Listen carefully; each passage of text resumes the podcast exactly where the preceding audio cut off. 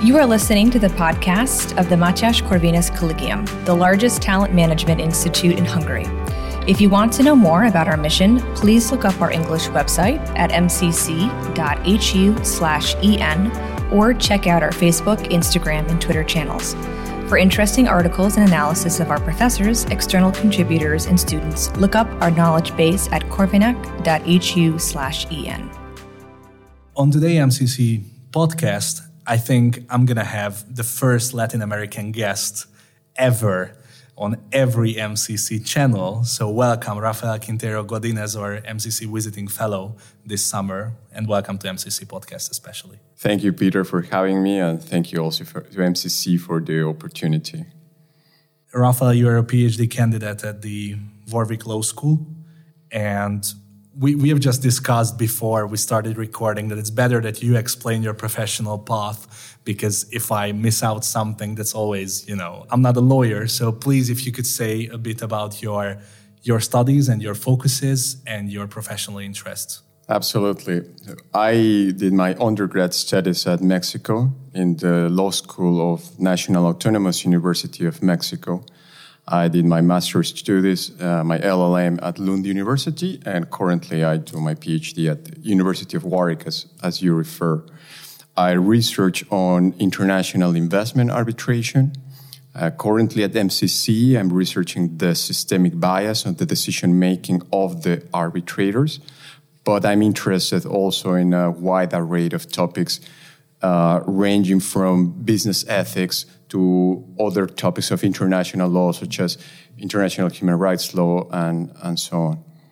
Can I ask, how did you find MCC and uh, the application and this whole fellowship program? Uh, the, the, the, about the program, I found it by an alumni of MCC. Okay. So he published it in the Facebook group of the European Forum Alpbach, which I'm a, a, a, scholarship holder. So that's how I, I saw about the, I, the, the, the, fellowship. Uh, then I, I look at the scholars of the law school, and one of which is uh, Professor István Varga, who is an expert in arbitration, which is my field of expertise. And he was also a guest of MCC podcast recently. So oh. you already have, so indirectly you have yeah. like a, a, common publication in audio format. So at uh, least you you are featured in the same program. It's already something. Okay, okay, okay. That's good. Yeah. And um, I knew him about. Uh, I knew he was. Uh, he is in ELTE, but uh, because his his most of his work is Polish with the affiliation of ELTE.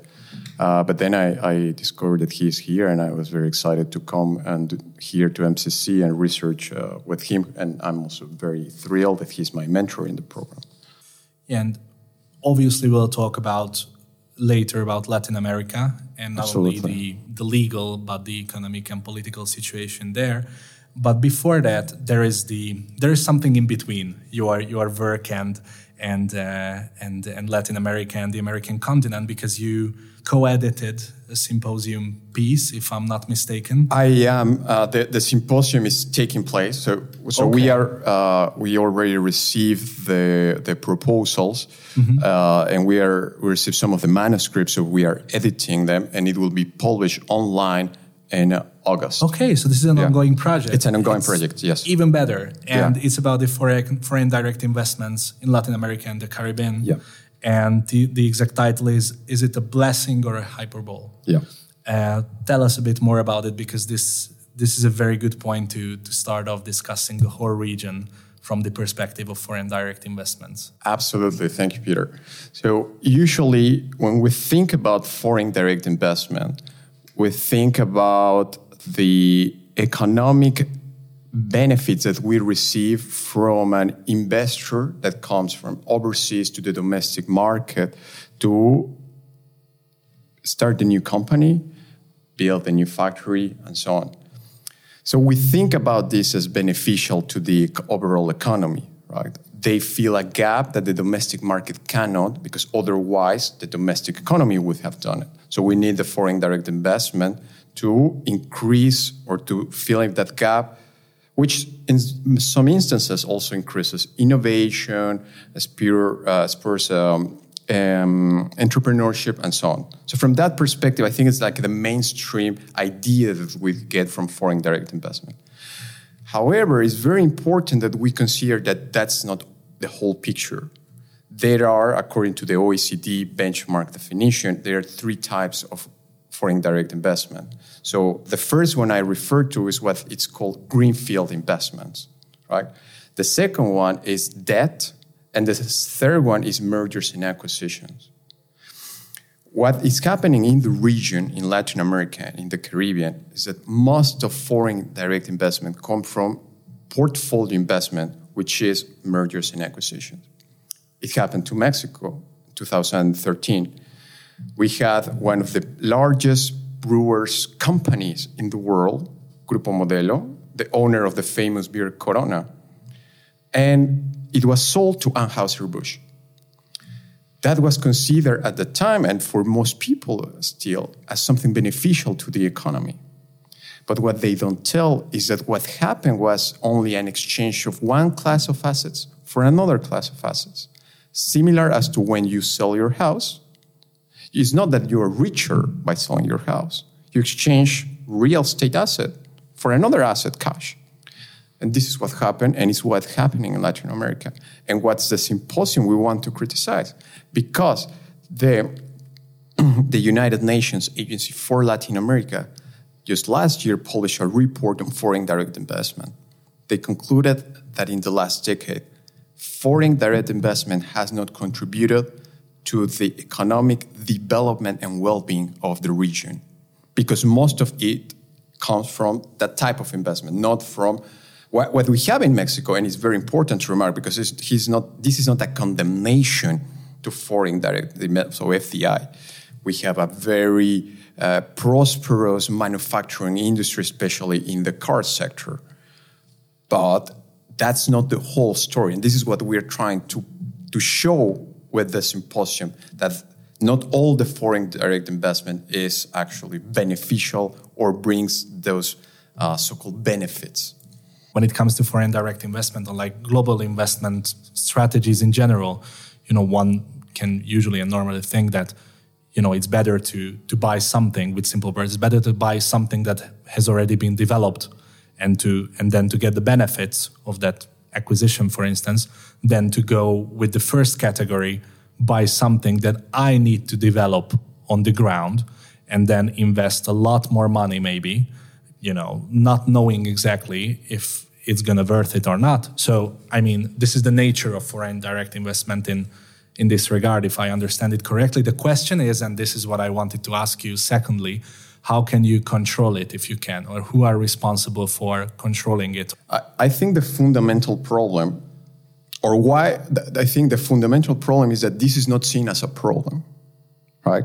So for governments in Latin American region, there is an incentive to receive that type of foreign direct investment because it increases the balance sheet of the state. It increases the dollar reserves of that country.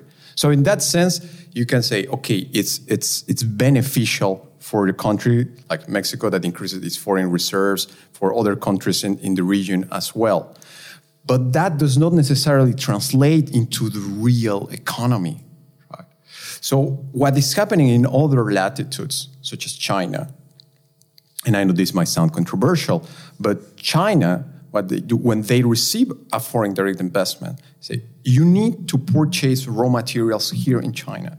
You need to set up a factory here in China. You need to hire. You need Chinese, to create a thousand. Yeah, here in China. Employment. The Western like this. First, this this is from a legal perspective. This is forbidden by WTO law. So the TRIPS agreement, no, the um, TRIMS, not TRIPS, sorry, TRIMS with M, TRIMS agreement, forbid this kind of practices. And also, there is a network of bilateral investment treaties and free trade agreements that forbid that states engage in this kind of practice, in which they um, make demands to the investors to enter into the economy. Because we are operating in a mindset of welcoming all the investors welcoming all the investments because it's thought that all type of investments yield the same kind of output But once we start to dissecting and understand that not all of them yield the same output for the real economy, maybe we will start asking questions to the investors and putting restrictions. But it's not until we actually understand or, or the governments actually understand that this is not beneficial in itself. So what you're saying basically is there currently there is no restriction in any Latin American countries when it comes to foreign direct investment. That, that will be even crazy to think. They, they, because the government, I, I, I was, I work in the Directorate of Foreign Direct Investments in Mexico as sub-director. And when we uh, announced the, the, um, uh, the numbers of how much FDI Mexico received, we always sell it as a good thing. Right? We always, the, the more the better, because we don't dissect on in what was invested, right? What actually, whether benefited or not in the real economy, in the long term. Like, yeah, Mexico received $2 billion for Grupo Modelo, but now we don't have Grupo Modelo. And what happened to that money? And all the earnings of Grupo Modelo now goes to wherever is registered and Anheuser-Busch. Yeah, you know, I'm just I'm just thinking while hearing your thoughts that you know, for instance, just, just a very uh, small example. I know this uh, because of uh, because of family stories. That, for instance, in Panama, because there are many foreign companies, there are certain jobs that if you're not a Panaman citizen, you you cannot cannot simply get. For instance, you you can be a doctor, you can be a dentist. I think you can be an engineer, neither, because they are preserved for for the citizens of Panama. So this, you know, it would be basically the same logic uh, applied on on a country level. That there are certain areas or certain businesses that cannot be sold out. It has created some benefits. Okay, so let's talk about yeah, this. So it has created, and in Mexico, I think what is interesting is that when they point out FDI, they say, okay, look what Volkswagen has done in Puebla. Look at what Ford, uh, General Motors, Chrysler, like the big three car manufacturers in the US have done in Mexico. And yes, you see this. There is a real factory, like there's something tangible, right? But that's not the whole story. That's that's the thing. And for the, in, in thinking in terms of for the electorate, it's very easy to fool people. Like, you know, all FDI is this factory, while that's just a small percentage of the whole picture. Mm-hmm. And if we if we go away a bit from the from the restrictions or or from this perspective and try to focus on the local solution, do you see any? I mean, what kind of strategies should governments follow in order to somehow fulfill that space?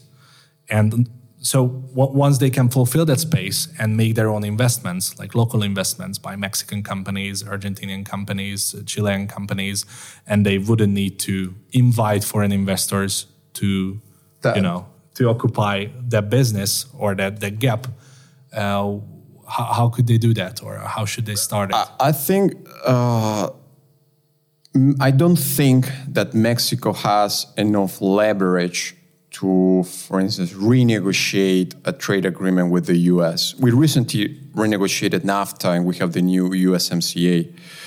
But we renegotiated because the US wanted a renegotiation of the treaty not because Mexico wanted something, a better deal.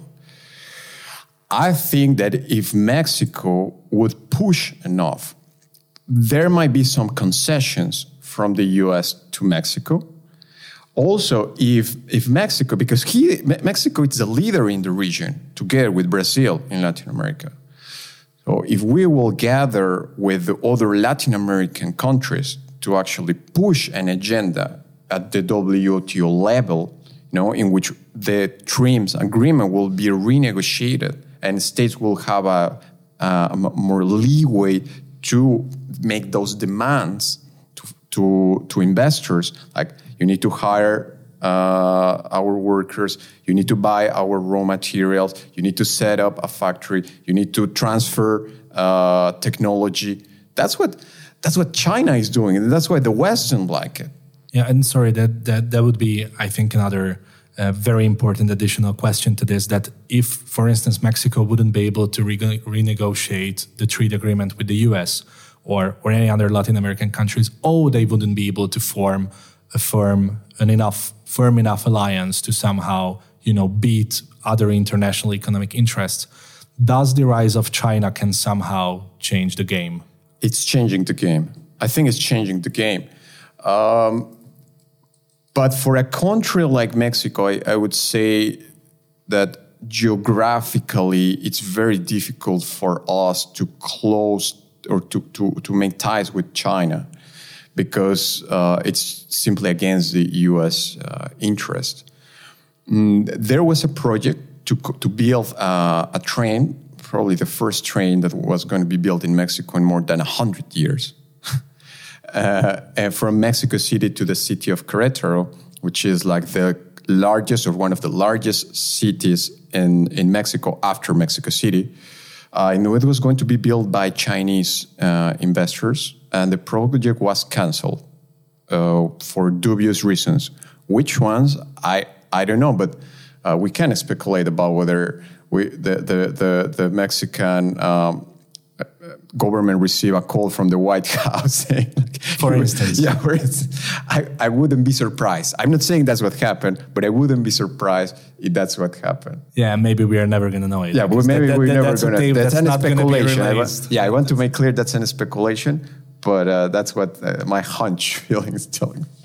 Yes, and um, we stay in Latin America, but let's talk. You know, using this opportunity to have you as as our guest on MCC podcast to talk a bit in a broader sense about the continent or this part of the American continent, because we see, you know, even some countries rising in Latin America. For instance, Mexico is in some respects, as is as you've just said, with Brazil, are the, the leaders or the flagships of of the Latin American continent or, or among Latin American economies.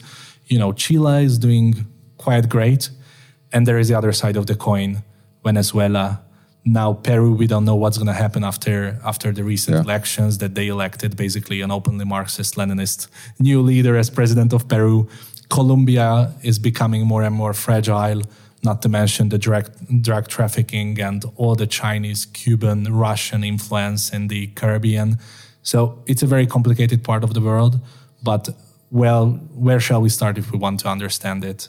better. You mentioned something about Chile, and I think it's interesting to to to to recall that uh, there was recently an election in Chile in which they voted for a majority to draft a new constitution, and that majority is mainly left uh, a left majority. So Chile has been the flagship of neoliberalism uh, since the 1980s with uh, General Pinochet. Uh, that's been an economic success to some uh, extent, and, and it's it's difficult to to contradict that. And and I, I, I, certainly see Chile as being one of the most prosperous countries in the region. And we we see now during the COVID crisis that it was one of the countries with higher rates of vaccination and economically it performed overperformed most of the countries. At the same time, what is happening is that people in Latin America are getting tired of the same old, same old. And this was even uh, acknowledged by President Piñera and say that this new vote it's a reflection of the, the people getting tired of the elites and the elites being disconnected from the people.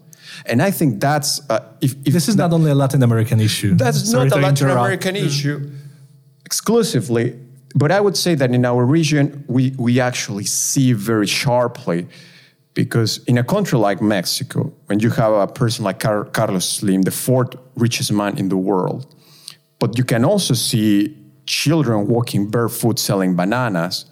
I don't know how many countries can say that. And in Latin America, you see the same. In Chile, you see the same.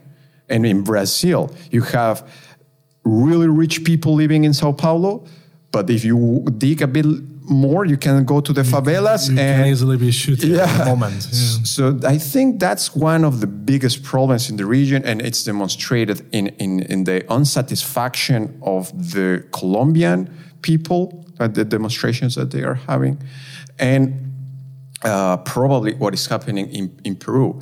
Again, this is not to say or endorse any ideology, but rather understanding this phenomenon, right, as a fact of what is going on in the region.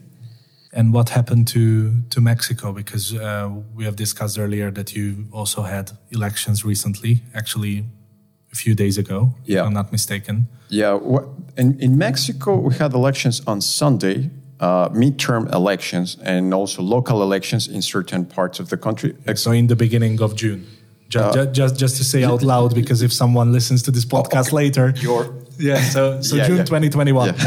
the first days of June, you had the first Sunday of June. Yeah, yeah. good precision, Peter. yes. um, and I think it was an endorsement for most of the people to the current administration. And I, I'm critical about the current administration. Which is of the of the left or if, left is a is a is a left uh, president, um, but but what is happening in Mexico is that some of the problems that we have, which I would call systemic problems, in other words, they transcend the ideology of the ruling party, are blamed on the current administration. For instance, the war on drugs this is something that didn't start with the current president, nor with the previous one, nor with the previous to that one. So this is something that in the 80s, right? So, but but they are putting emphasis as if the problem is the current president, and if we continue labeling problems as ideological rather than systemic, we will never solve them, because we had uh, a, a right wing party from 2000 to 2012. Then we have a center party from 2012 to 2018. Now we have a left wing party. And the problem remains. So it's not ideological, but it's systemic. You and I also wanted to wanted to bring up this because you you did some research on the ethical and legal aspects of uh, human rights violations in international financial institutions. Yes. Could you tell us a bit more about that? Because this is also, I don't know if part related to Latin America, but also a very, well, not so frequently discussed one, but a very interesting. Yeah, I, I want to make the, the precision. Uh, I collaborated in a group project uh, with uh, the, the, the, head of the project is Professor Celine Tan of uh, Warwick Law School. And we were working along with the independent expert Juan Pablo Bohoslavsky so I just to, to be precise and to give credit to where credit is due, absolutely right.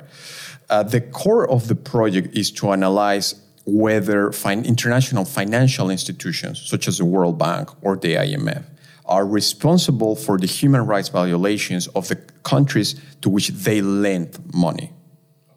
So there was an instance, for instance, in Kenya, in which the World Bank loaned money to build an infrastructure project uh, a, a dump, and, and the problem was that they displaced an indigenous community in that region. So there was no enough due diligence prior to granting that loan to the Kenyan government. Um, and, and in this due diligence, you need to secure that people or the extent to which they will be affected, if they will be affected, how they will be compensated. So that's where we are putting emphasis in the project put emphasis. And this is this is not something new as, as such, but we can see it in other international financial organizations like the Norwegian Sovereign Wealth Fund. They have a council on ethics, and this council advises the board in which companies they can or they cannot invest based on a range of criteria. If the company in which they are investing has a track record of human rights violations, well, that's a necessary condition to de-invest in that company. So that's somehow the, this, the scope of, of the project. I think what um, what might be a difficulty with uh, with even regulate these sort of institutions is where do you you know draw a line because especially you you mentioned an African instance. I mean the Chinese are there and they don't care about yeah. human rights. They don't care about nothing. I was actually surprised that you mentioned an infrastructure project exercised or or, or financed by IMF or the World Bank the World because, Bank, yeah. because they're usually like Chinese ones. Yeah. If you look at all the infrastructure projects going on, on on African soil.